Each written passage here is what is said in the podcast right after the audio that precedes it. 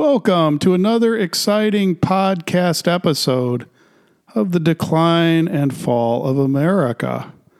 Today, we have a fascinating subject for discussion. We're going to be talking about how safe is the United States compared to other countries. Well, you probably are not surprised to know that the United States is one of the most dangerous countries to live in in the world. It is currently ranked 131st on safety. To give you some comparisons, England is ranked 37th, Canada is ranked 11th, the United States is ranked 131st. So let's discuss this. I'll read you an article. The article appeared in the Daily Mail newspaper. It is Daily Mail is from the United Kingdom. It's from England. It's a very reputable newspaper. It focuses mostly on statistics, data, and research, which I have an interest in. And we'll discuss this today. I'll read you the article, then afterwards we can discuss it further. Here's the article from the Daily Mail. Quote England has been declared the 37th safest country in the world in 2023 with an annual study that ranks 163 independent nations according to its level of peacefulness. The study is called the Global Peace Index. It's produced by the Institute of Economics and Peace. It covers 99.7% of the population on Earth. It measures societal safety and security, domestic and internationally, and the degree of militarization.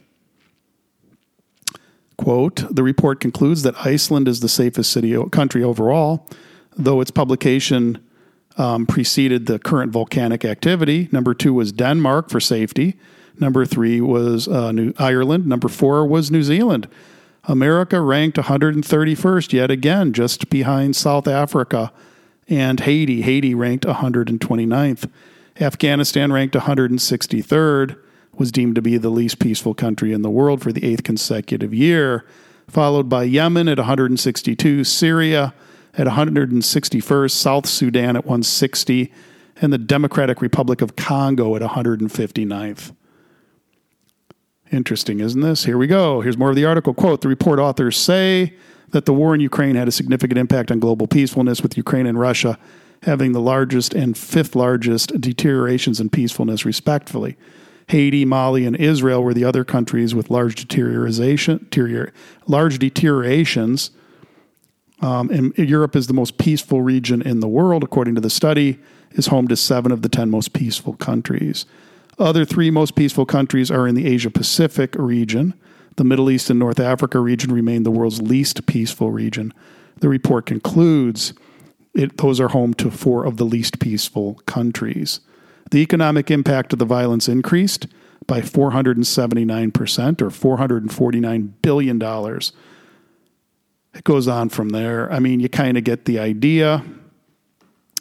So, you know, I mean, we all know that America is not a very safe place to live. You've seen it in the form of suicides, you've seen it in the form of constant homicides and shootings and serial killings and rapists and robberies and burglaries and the fact that the United States has fought 50 wars, none of them on its own territory since the end of World War II. We seem to our federal government, our broken and corrupt federal government, has decided that the way to peace is to bomb the shit out of 50 other countries where we have no national interest and to defend their borders while leaving our own border uh, with Mexico completely open and undefended. If that makes any sense to you or anyone else, well, you should get some kind of medal because it doesn't make any sense to me. So, yeah, we're living in an extremely dangerous country. You already know that. You probably pay that in your insurance rates. You certainly see it in your hospitalization rates as all the shooting and stabbing victims end up in the emergency room. Of course, so do all the illegal aliens that don't have insurance, and you and I pay for all of that. So, yeah, I mean, you can't watch, walk the streets at night of, of just about any city in the United States without subjecting yourself to rape, murder, and robbery. That's the fact, Jack. How'd we get to this? Well, you have a federal government that's given away trillion dollars in foreign aid to other countries, ironically, other countries that are more safe than us. You have a broken and corrupt federal government that has used our military to defend countries around the world while failing to defend our own border. You have a broken and corrupt federal government that has allowed everyone in the United States to walk around carrying guns and shooting each other dead. You have a broken and corrupt government that arrests people, but then the judges release them right after they kill someone or try to kill someone or they rape someone. The judges put them right back on the streets. That's how you get there. You do those things enough time, you end up 131st on the on the least safe countries in the world list. So when people are going around telling you that we're the greatest country in the world, we're the safest country in the world, we're number 1, no we're not. That's a lie. Hasn't been that way ever in my lifetime. We're the 131st best country in the world. We're not the richest country. I don't even think we're in the top 20 of that either. So, you know, what can you do about it? I don't know. What can I do about it? Nothing. That I do know. But here we are.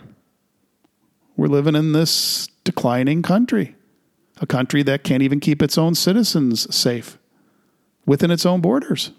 It can't even do that. And that's a pretty low standard. Well, what do you think?